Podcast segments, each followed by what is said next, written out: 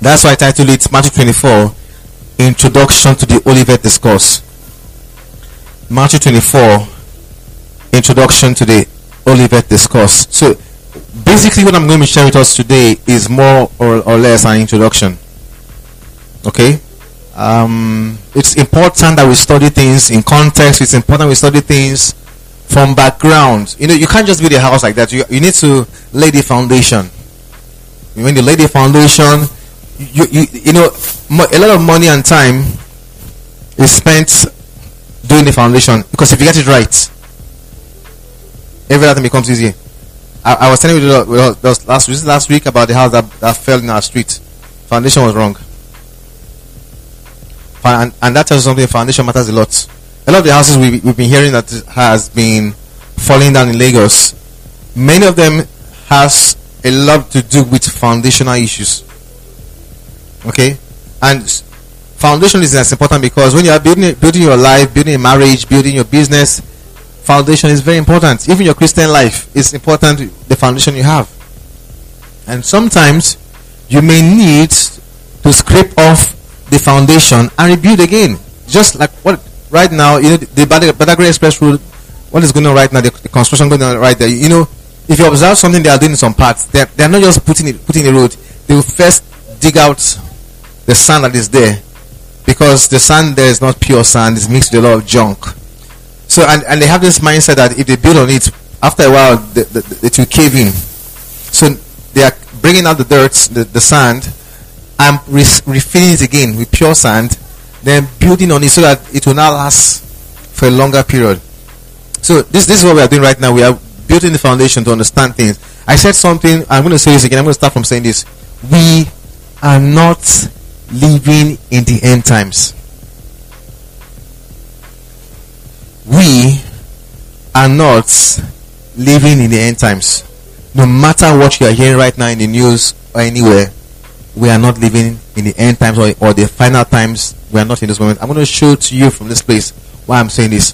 Because a lot of teaching on, on end time is actually built on the understanding of Matthew 24. So we're going to really look at it. Let's just start our journey by opening to Matthew 24. Now it says from verse 1. Can you see it? All right. Now look, at what it says. It says, "And Jesus." Notice the word. What's the first word there?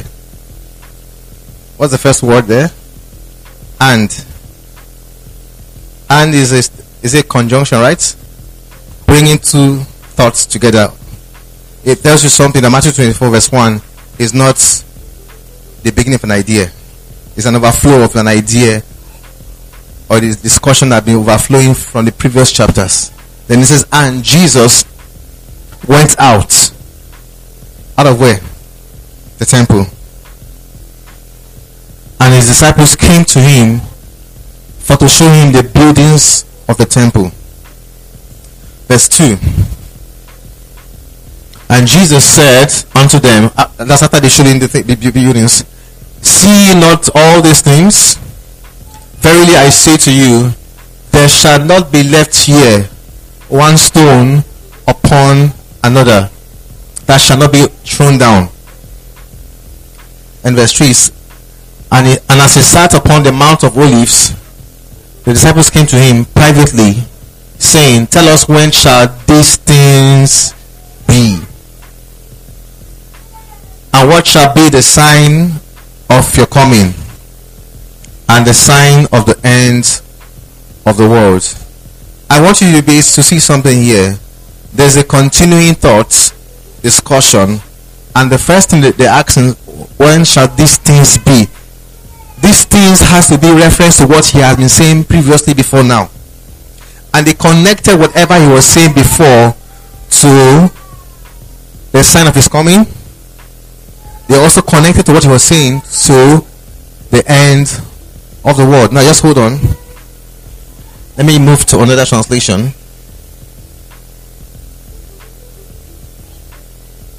Now, the, the King James now revised their own writing, or should I say, version in the, in the New King James. Like what, look what it says. And, and, and as he sat upon Mount Olives, the disciples came to him privately, saying, Tell us when will these things be?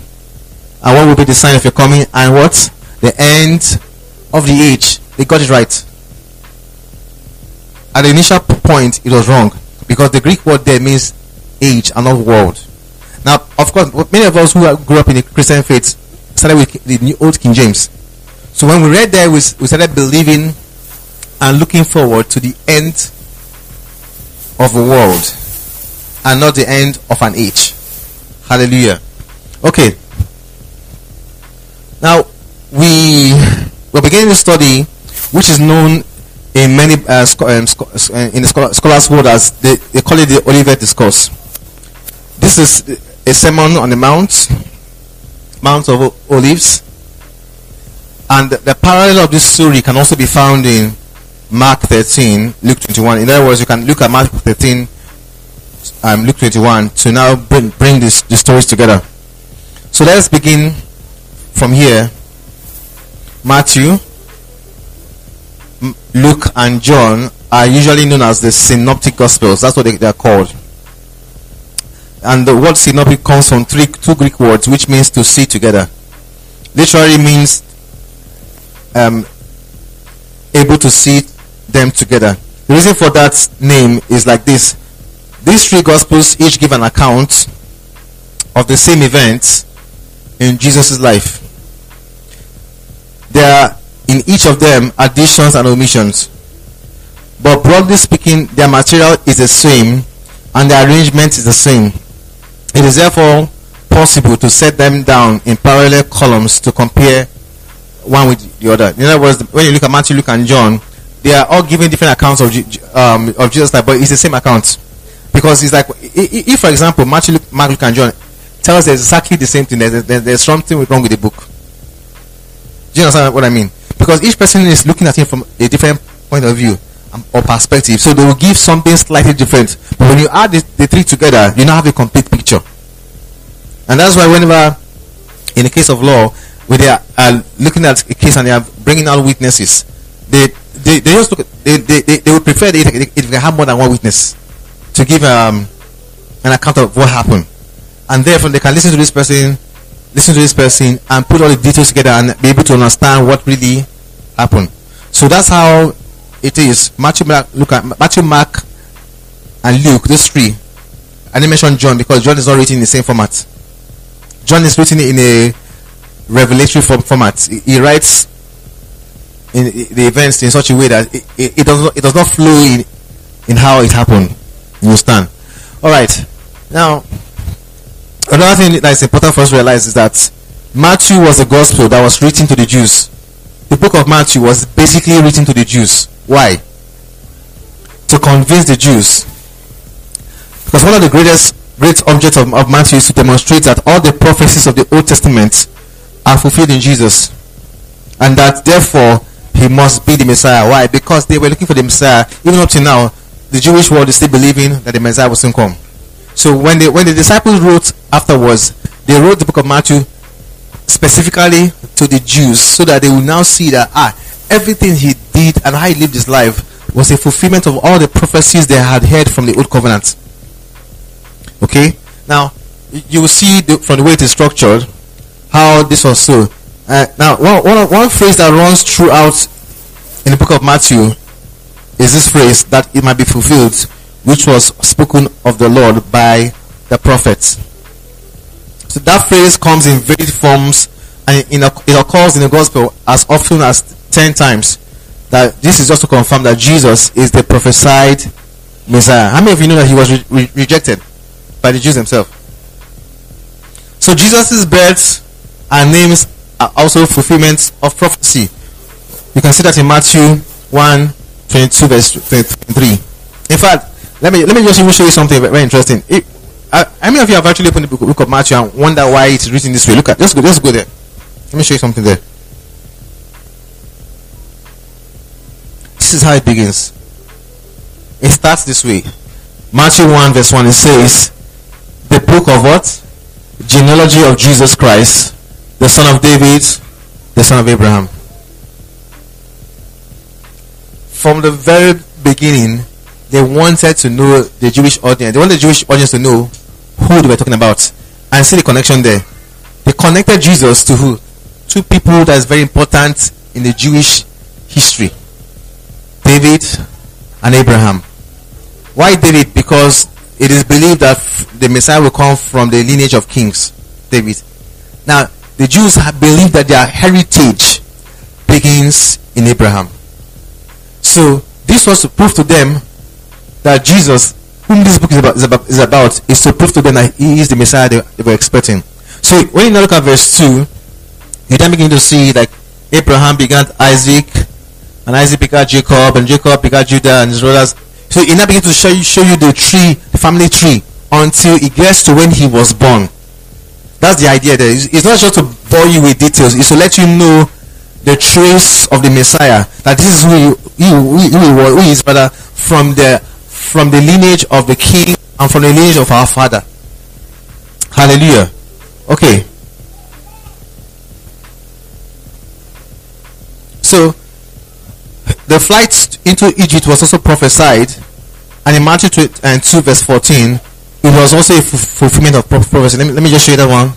Matthew 2 in verse 14. After Herod had planned to kill all the children, it says, When he arose, he took the young child and his mother by night and departed for Egypt because the angel gave them a warning that um, Herod was, was going about killing children. Look, look at what it says in verse 15. And was there in, in Egypt until the death of who? Herod, that it might be fulfilled, which was spoken by the Lord through the prophet, saying, Out of Egypt I called my son. Hallelujah. Okay, then Herod's slaughter of all the young children in an attempt to kill the to kill Jesus was also prophesied. You also remember that even when Moses was born, too, this same scenario happened too. Okay? And there's something very interesting here. Before the devil's plan comes up, God has already provided a way of escape. Hallelujah. It's wonderful that our God is a comedian. When Pharaoh had decided to kill all the children in Egypt, especially those born in the Hebrew household, when they could not hide Moses anymore in the camp of the Jews, guess where God decided to not hide Moses? In Pharaoh's house. Hallelujah. Our God is wonderful. Nothing catches God by surprise. The mother, eh, see, what the mother thought was this: let's put him in a basket, and let's see where the water will take him. But God already knew everything. God has a way of even using your useless action. that thing you consider worthless, God can use it to do, to do a miracle in your life. So she led the baby into the basket, like wherever it goes. And God led that baby in that basket. So Pharaoh's the daughter. And she saw the child and took the child into her house, into Pharaoh's house. The child that they were looking for the kilo was now in Pharaoh's house. Now, as if it didn't get worse, the thing was not looking for who a woman that would take care of the baby. And guess who took care of the baby? The mother. Eh, is our not wonderful? Are never hopeless. No matter how we find ourselves in any situation. Before any bad thing will come up or situation or maybe financial meltdown or issue, let me tell you something. God has already made a way escape for you already. Already. Hallelujah. Our confidence in God will let us see and trust Him to lead us. When others are crying, ah, now wow, this one, we go. In fact, I heard one man saying two weeks ago, in fact, Nigerians will, will soon be dying on the streets now. They will be dying falling on the ground.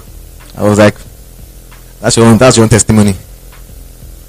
My father's got me in his hands. The nation may, may have fallen into this trap, but my father has had a plan for the trap came. Hallelujah. So before um, uh, Herod decided to kill all the sons in, Egypt, in Israel, God had spoken about it over 500 years. Out of Egypt, I call my son. So at the appointed time, he sent the angel to, to, to, to Joseph, take the child to Egypt. He had already made a provision. Now, let, let me let you know how God made it even very easy for them. The, the, the, the, the wise men that, that approached Jesus when he was born. You remember what they gave to him? Gold, frankincense, and, and myrrh. Those are very expensive things. And Joseph and Mary were very poor people. But that was to give them prosperity ahead of time. So that as they were traveling back to they were traveling to Egypt, they will have enough livelihood to take care of themselves. See when they can come back. Hallelujah. Oh, God is awesome. Alright, so uh, we have the triumphant entry of Jesus was also prophesied, confirmed in Matthew 21. Let me also show down Matthew 21, verse 3. It says, it okay. Jesus told them to go and fetch, you know, the, the donkey who used to move into Jerusalem, and he told them, if anyone says anything to you, you shall say, the Lord has need of them, and immediately he will send them. Verse 14, verse sorry, verse 4. And all this was done that it might be what? Fulfilled, which was spoken by the prophet, saying, Tell the daughter of Zion, Behold, your king is coming to you, lowly and sitting on a donkey. He called the, the, the foal of a donkey. So you can see Jesus' life was, was a step to fulfill every prophecy that was made of him from the old covenant. And that's why the book of Matthew was narrated to the Jews to confirm that this is the man, this is the one we're expecting. Hallelujah. Okay. Um, so it, it, it is Matthew Matthew's primary purpose to show that the Old Testament prophecies received their fulfillment in Jesus. Okay, how every detail of his life was foreshadowed in the prophets, and thus to compel the Jews to admit that Jesus is indeed the long-awaited Messiah of the Hebrew Scriptures. The, new, the Jews knew very well the Old Testament teaching that the Messiah would come, would bring in the promised kingdom of heaven and that's why the book of Matthew talks a lot about the, the kingdom of heaven. So now the word Messiah is the transliteration of a Hebrew word meaning the anointed one. In the Greek, it is known as Christos. They view the Messiah as a that's, this is how the Jews see the Messiah as a warrior prince that would expel the hated Romans from Israel and bring in a kingdom in which the Jews will be promoted to world dominion. In other words, they will be the world power. So the course of Jesus' ministry is one in which he sought to win the disciples away from that traditional notion of, of a warrior messiah. He was he spent three and a half years re-educating his, his disciples to understand that my kingdom is not of this world. And the Messiah is not what you are thinking. He will not be one who will come and destroy people, destroy the Romans. And that's why he went about healing people, healing the sick, healing the blind. And, and, and when the Jews saw that, especially the Pharisees, they were like, if this is the Messiah, he must be a, very weak person. Because we expect someone who is a warrior that will, that will be a, that will come with sword, with vengeance. And here he is going about down, feeding people who are hungry, healing those who are sick. I mean, is this our business? what concerns us? We need someone that will deliver us from Romans.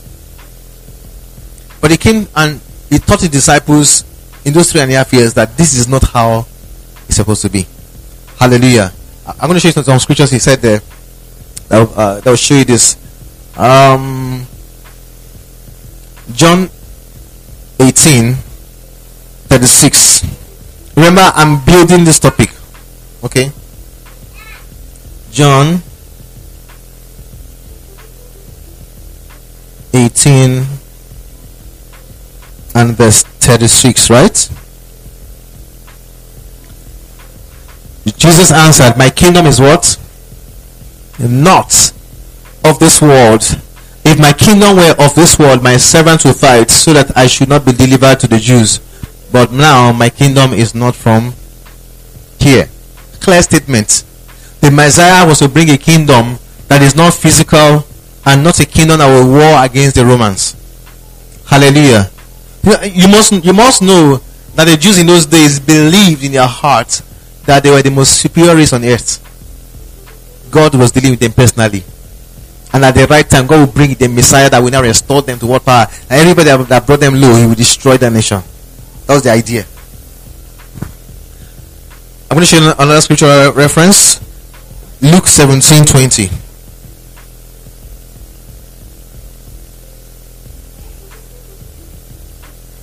Luke 17 verse 20. Now, when he was asked by the Pharisees when the kingdom will come, now they are asking him is not because they believe him, oh. it's to further set trap to see whether what he's saying is true. So, and he answered them and, and said, The kingdom of God does not come with what observation. In other words, it will not be based on what the eyes can see. Then he told them in verse 21 Nor will they say, See here or see there, for indeed the kingdom of God is what? Within you. Hallelujah. So Matthew teaches us so much about the, the, the kingdom of heaven, and 32 times in, in, in his gospel, Jesus talks about the kingdom of heaven. Matthew's the, the, main, the uh, main idea is that Jesus was the Messiah and the King of Israel hence mentioning him being born of the line of David and also of the family of um, Abraham.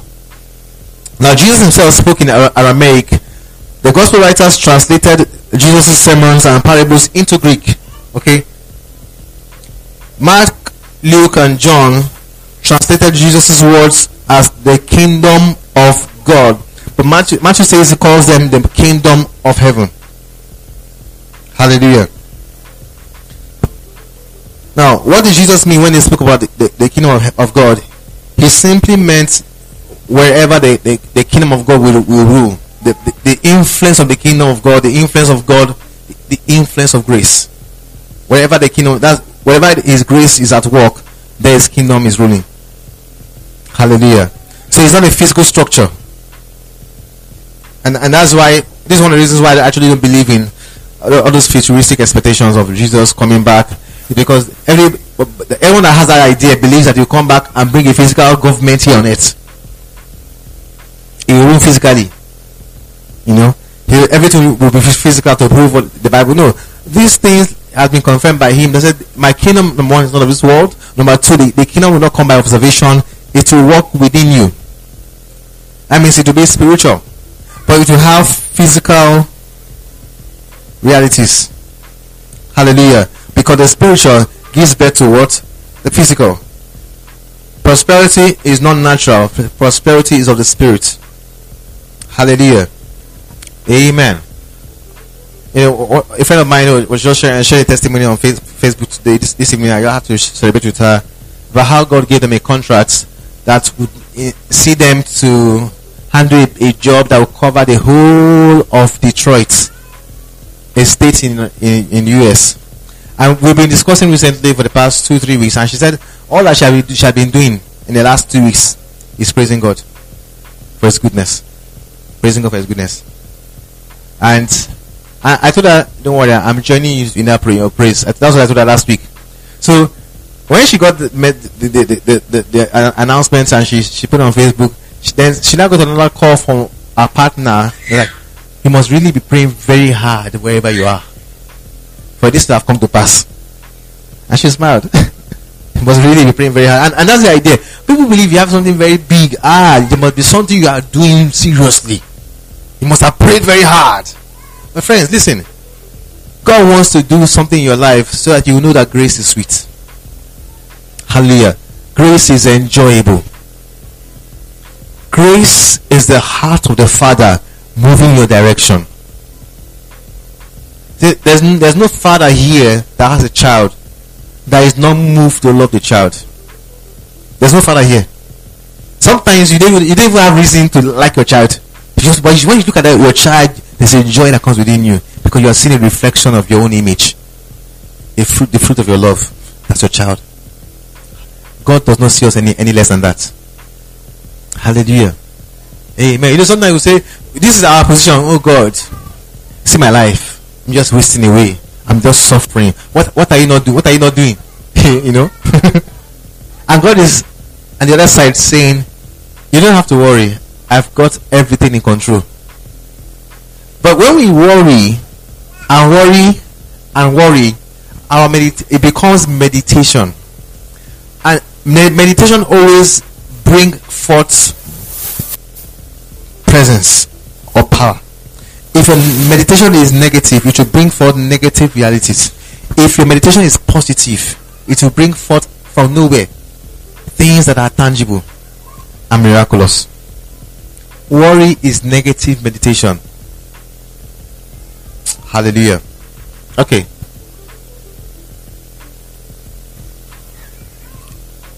So Matthew emphasized about the, the coming kingdom and the judgment on all who reject it.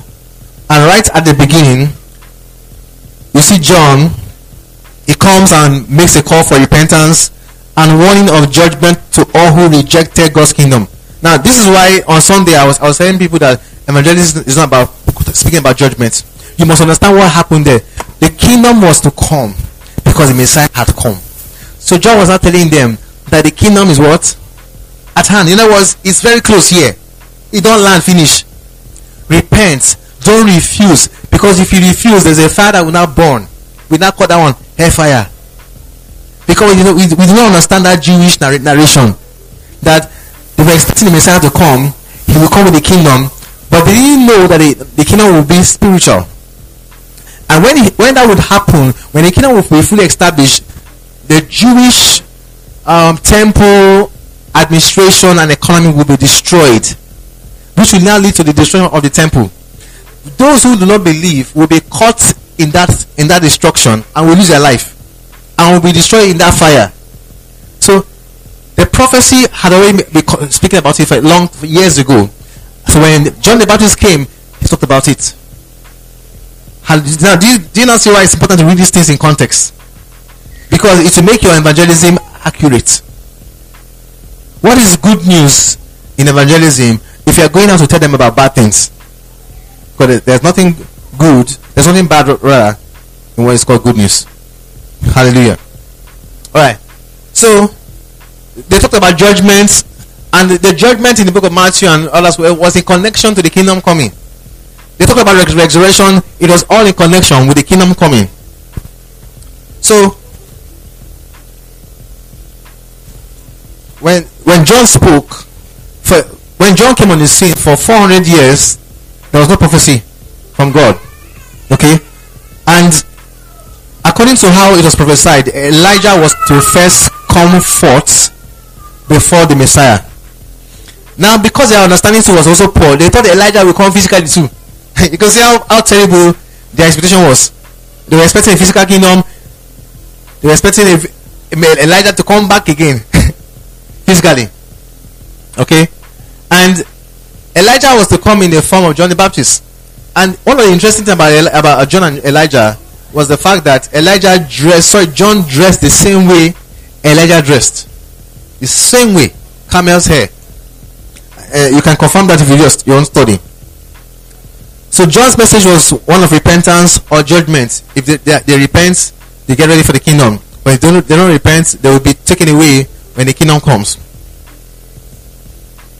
Matthew 4 23 says, And Jesus went about all Galilee, teaching in their synagogues, preaching what? The gospel of, which is what? The good news of the kingdom, and healing all kinds of sickness and all kinds of disease among the people. Now, this should have made it clear to them who he was. Okay? Who else could do this but the promised Messiah? Because there was a prophecy concerning Messiah, what he would do. And that also takes us to Isaiah 35 and verse 4. Are we still here? Alright. Thought you'd gone home. Isaiah 35 and verse 4. It says, Say to those who are fearful hearted. Some of you know the song. Say to those who are broken hearted, do not be afraid. Say, Be strong do not fear. Behold, your God will come with vengeance. With re- the recompense of God, he will come and what? And save you. Look at verse 5. Then he says, when he comes, then the eyes of the blind will be what? Opened, and the ears of the deaf, deaf shall be what? Unstopped. Verse 6. Then the lame shall leap as a deer, and the tongue of the dumb shall sing. For water shall burst forth in the wilderness and streams in the desert. And this is talking about nobody but Jesus. Because when he came, the blind was made to see. The dumb could sing. The lame could walk. Hallelujah.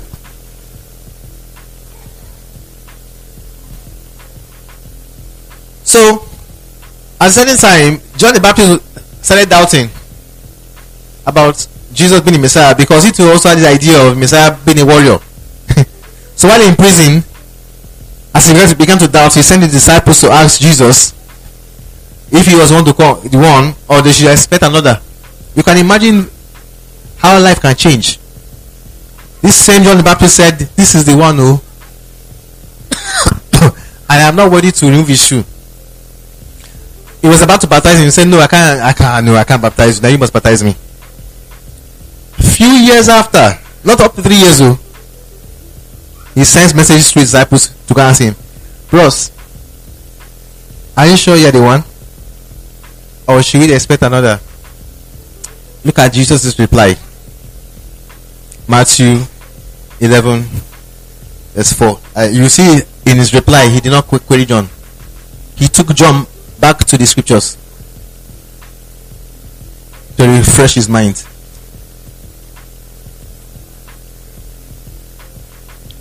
Matthew 11 verse 4. He said, Jesus answered and said to them, Go and tell John the things that you what? You hear and see. The blind see, the lame walk, the lepers are cleansed, the deaf hear, the dead are raised up, and the poor have the gospel preached to them. And blessed is he who is not offended because of me. Do you see the connection there with Isaiah there? Because when the Messiah come, this is exactly what he will do. Hallelujah. Okay, so Jesus also tells them, as he preached about the kingdom, he also, also he also warned them about the rejecting.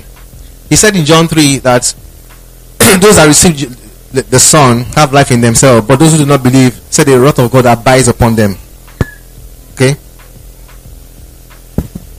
the Jews believe that when the Messiah came, that there will be a great banquet at which all Jews will sit down to feast. And that's where you have the idea of when we get to heaven at the marriage supper, all the saints gather at the last assembly. But for the Jews, it didn't work that way. It was not all the saints shall gather. All the it's supposed to be all the Jews shall gather.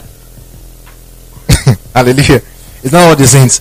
In fact, their, their own idea of all the saints was all the Jews, not you and I. Okay? So you come and bring a banquet and they all feast together. They never believe that any Gentile will sit down there. And that's why close to 10 years when the disciples were preaching, they didn't even preach the gospel to any Gentile. Not even one. It took God to personally appear to Peter. And it was an argument back and forth. Vision three times. Go. Say no, if you go. Go. Why? Say that thing is unclean. Don't call unclean what I've called clean. Eventually he succumbed. And he went to Cornelius' house. Cornelius received the gospel in his house and without much without much uh, ceremony they received the Holy Spirit in tongues. Now they were, they were surprised they were speaking in tongues, but guess who was more surprised? Peter and his colleagues that went there. They did not expect that to happen. So the Gentiles were surprised that they were praying in tongues. Wow, what an experience! Why the disciples were like, eh? We had to wait for it, tarry for it. This one we didn't even lay hands on them, and they got it. And, and, and he said something. It, it, it, truly, it showed that God is not a respecter of persons. Hallelujah. So now, Jesus said that many will come into the kingdom from the east and from the west, and they will sit down at, at the table or the banquet. Then he also said that those who many of the sons of the kingdom will be shut out, referring to those Jews who are expecting the kingdom to come. So the Jews had to learn that the passport to God's presence is not what? Membership of a nation or tribe, but what? Your faith. Now, as we move closer to Matthew 24, we're, we're just doing a summary of Matthew, or the book of Matthew. We begin to notice that the, the idea of judgment begins to build in the writings. Especially when he went to Jerusalem. When he went to Jerusalem, he went to the temple, he went to meet the leaders, it was, and he knew that it was there he would be crucified. His going to Jerusalem was to do what I call God sending him on a final mission. Go and confirm if they if they will receive me, and if they re- reject me, now will be the time of judgment. So in Matthew 21, Jesus gives a parable and tells them that, that the kingdom of God will, will be taken from them and given to another. Also confirming what was written in the Old Testament prophecies. Jesus, Jesus had clearly prophesied that the, the, kingdom of God will be taken from the Jews and given to another nation that will bear the fruits. Okay? And in that parable, we see the, the parable called the parable of the, uh, of the banquet which the father threw for his son. The people that were invited refused the, the banquet. Those who were on the streets were the ones that eventually attended the banquet. And those on the streets are those who are rejected, a nobody, people like you and me. Okay? Now, it is clear that the reference here is to Jerusalem and the destruction that happened in AD 70. Now, in Mark chapter 23 of Matthew, Jesus pronounced seven woes upon the scribes and Pharisees from verse 13. Want, yes, so, uh, let, us just run through that. Matthew 23.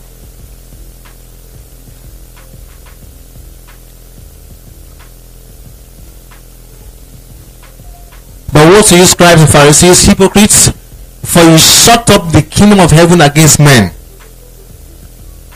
For you neither go in yourself, nor do you allow those who are entering to go in. Remember what he said at one time. He said, For the kingdom of heaven suffereth violence, right? And men are pressing into it. And he's now saying here that those who are pressing could not enter. Why? Because of the Pharisees and, and, and the scribes, they shut the kingdom out to those who were pressing in. And how did how did they do it? Through the law. By administering the law to the people, the people could not enter because the law condemned them. The law was their judgment. The law brought them to death. Hallelujah. In verse 14, we see again it says to them, Woe to you, scribes and Pharisees, hypocrites, for you devour widows' houses and for a pretense make long prayers, therefore you will receive greater condemnation. Verse 15 Woe to you, scribes and Pharisees, for you travel land and sea to win a proselyte. A proselyte is, is a Jewish, sorry, is a Gentile who wants to become a Jew. So you you go to win one proselyte, and when he is won, you make him twice as much a son of hell as you as you yourselves. Verse 16. Woe to you blind guides, that's Pharisees and scribes, who say who say whoever swears by the temple is nothing, but whoever swears by the gold of the temple is obliged to perform it. So give them seven woes. Uh, in, in, in the Hebrew language, seven is a is a complete is a, is a word of completion it shows a summation. So it was a complete judgment that was rained upon the Jewish leadership. Okay. Hallelujah. So this chapter talks about the most terrible of all discourses ever to be delivered to, to men. It was pronounced in a temple. As I was saying this, he was saying in a temple to the Jewish leaders. Okay? And um, in the presence of the multitudes, this was the last of the Lord's public talk and it is the most impressive summary of all he had ever had to say, say about that generation, which is which we could call wicked and hypocritical. Now in Matthew 20, that's in Matthew 23, look at verse 30, 33. I want to show you something. Remember, we are building to Matthew 24. Matthew 23, 33. Look at what he calls them serpents and brood of vipers, how can you escape the condemnation of hell? Who did he call serpents and brood of vipers? The scribes and Pharisees. Who caused the fall at the beginning? It was, it was, it was a snake. So when he called them brood of vipers, you know, a viper is a type of a snake. So he was calling them sons of the devil. Who how can you escape the condemnation of hell? Now, the word hell there is Gehenna, the place of the burn, burning place in Israel, Israel those days, where they were where, they used to burn trash and heap and even bodies. So he was telling him, How shall you escape that, that, that thing that shall come, that will, that will look like a hina? Hallelujah. In verse 34, he tells them, Therefore, indeed I send you prophets, wise men, and scribes. Some of them you will kill and crucify. And that's why Peter was crucified. And some of them you will scourge in your synagogues and persecute from city to city. That was the job of, of, of Saul before he, before he repented. He was killing Christians from city to city. You know, Saul, Saul would have been affected with, with that thing too. But he repented and embraced the gospel. Then in verse 25 it says that on you, on who? That Jewish race, not our time, and on you may come all the righteous blood on the earth from the blood of the righteous Abel, who was the first saint to be killed, to the blood of Zechariah, the son of Berechiah, whom you murdered between the temple and the altar. Now, there's a if you look at it, you, you will see something that may confuse you. Why did Jesus say that upon that generation shall come the blood of the first person, which is Abel, and he called the last person to be Zechariah? But when you check your, your Bible, you find out that your Bible doesn't end in Zechariah, it ends in Malachi. That's the Old Testament. So why did he say that? It's because in the Hebrew Bible, like your own, the first book is what? Genesis. Good. In your own writing, um, biblical arrangement, the last book is no. Oh, sorry, Old Testament. Sorry, Old Testament. Malachi. But in the Hebrew order of books, the last book is not Malachi. The last book is the Second Chronicles. Do you now see why it's important to do, to do research? So, according to the way, they, the way they listed their books, the last book was the book of Second Chronicles. And in Second Chronicles, we see the story of how this Zechariah was murdered in the temple by the Jewish leaders. Hallelujah. Then he now tells them that upon you shall the blood of all from beginning to the end come. Now, in verse 36, look at what it says there. Assuredly, verily, verily, of a truth, I tell you, all these things, what things? All the woes he mentioned, all these things will come upon this generation not our own time or any other time. The generation that was alive to hear what he was saying. Hallelujah. So when he said, when he now said this, look at what he said in verse 37. Oh Jerusalem, Jerusalem, the one who kills the prophets and stones the one that was sent to her. How often I wanted to gather your children together as a hen gathers her chicks under her wings, but you were not willing. So are you seeing now that the judgment that was to come could have been as they could have avoided it if they had entered his protective cover. But they were not willing. Now it says in verse 38, see, look, your house is left to you what? Desolate. What house? The house of prayer, the temple where everything around them is built. He says it's desolate, empty, destroyed, ruined. And when he said this, the temple was was standing. But with prophetic eyes, was seeing it. For I say to you, you shall see me no more until you say, Blessed is he who comes in the name of the Lord. Then Jesus went out and departed from the temple. Do you not see the connection now? You cannot understand my Matthew 24 until you understand it from Matthew 21 to 24. And most importantly, you must understand the idea of the book of Matthew to understand the prophecy in the book of Matthew. Hallelujah. So everything you're seeing there is a build up to the judgment that was about to release upon that generation, upon the Jewish priesthood and upon the nation or the people who refused to embrace the Messiah as he came in the kingdom. So, when the disciples now said in verse 2, look at what they said. Um, now, as he sat on the Mount of Olives, the disciples came to him privately. After hearing everything he had said, they heard him speak to the, the Jewish leaders in the temple in front of everybody. Seven woes. They heard the prophecy and the parable about how the city will be destroyed because they refused to attend the, ban- the banquet. And the Bible tells them that the, the, the, Pharisee knew that he was talking about them. After hearing that full discussion, Jesus took time to bring them down with his words. They had never seen him talk that, way before. With so much anger, holy anger in his voice towards the people. So when he had finished talking and he left the temple, after he had finished giving that prophecy, the disciples now met him privately and said, Master, what a message. Tell us when shall these things be?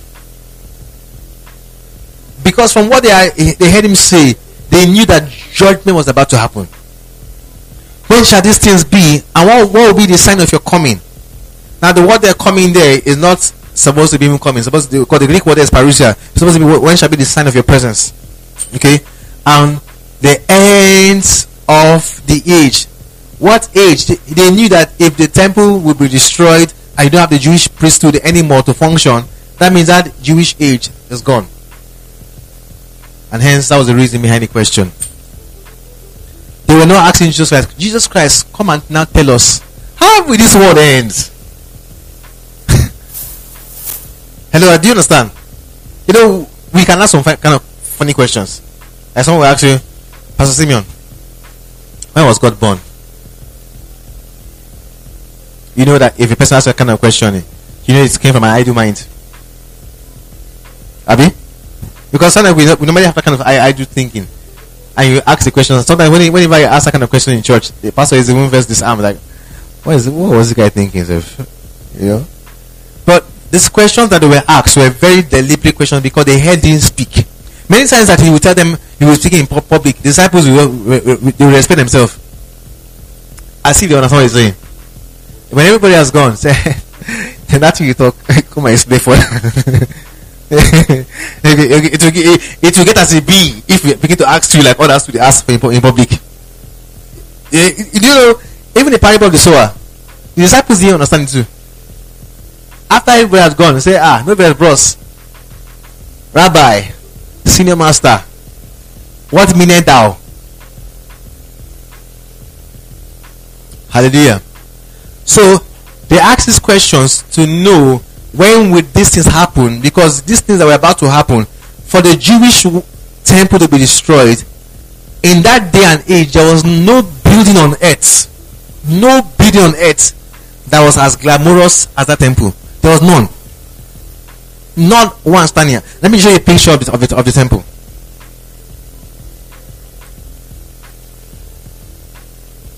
This is like a what I can call a prototype of how the temple looks like now you can imagine how people as small as this, like dots. Imagine this standing 2000 years ago. There was nothing like this ever standing on the face of the earth 2000 years ago. It was massive. It was massive.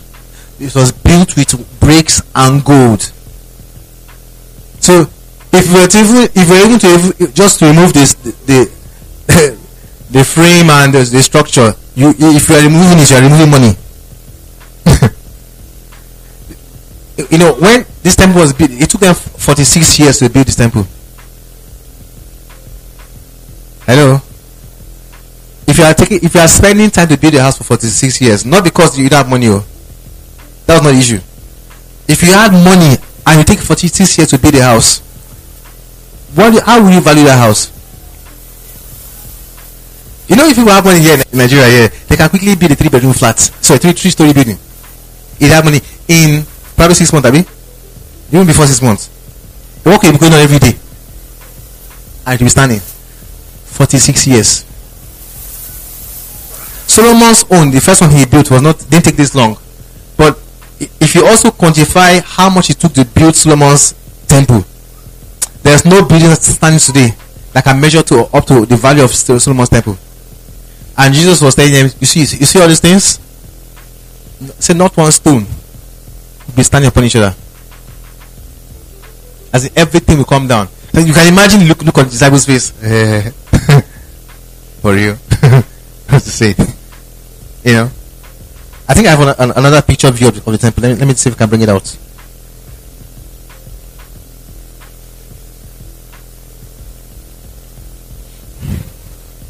Yeah.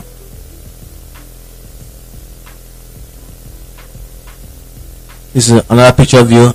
This was how Solomon's own was structured. Let me just see if I can maximize the view.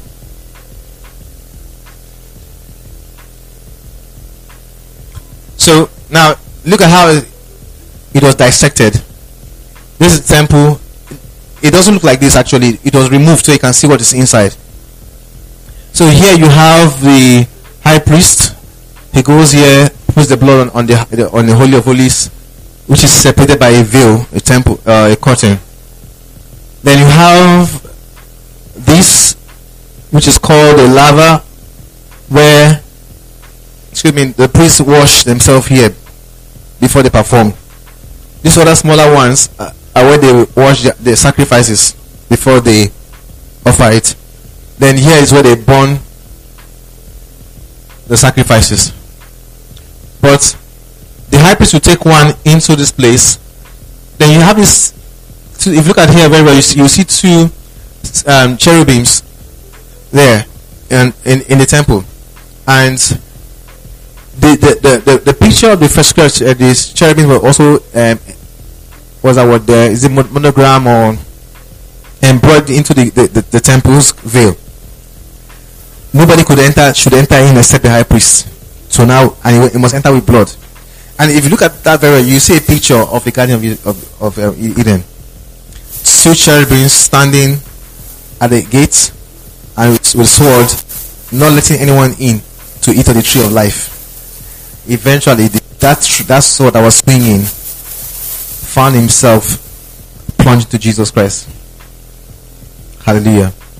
And it was plunged into him. And Jesus told the thief on the cross, said today, you will be in paradise. Letting them know that through death on the cross, the way to the tree of life will be open. And guess who the tree of life in that garden is? Jesus himself. So in the book of Revelation 22, it ends by telling us that he saw the tree of life in another garden. I saw something on Facebook yesterday, very interesting, very striking. This is just two days ago. It begins in the Bible, Genesis, in the garden. Everything was there. River flowing. The man fell.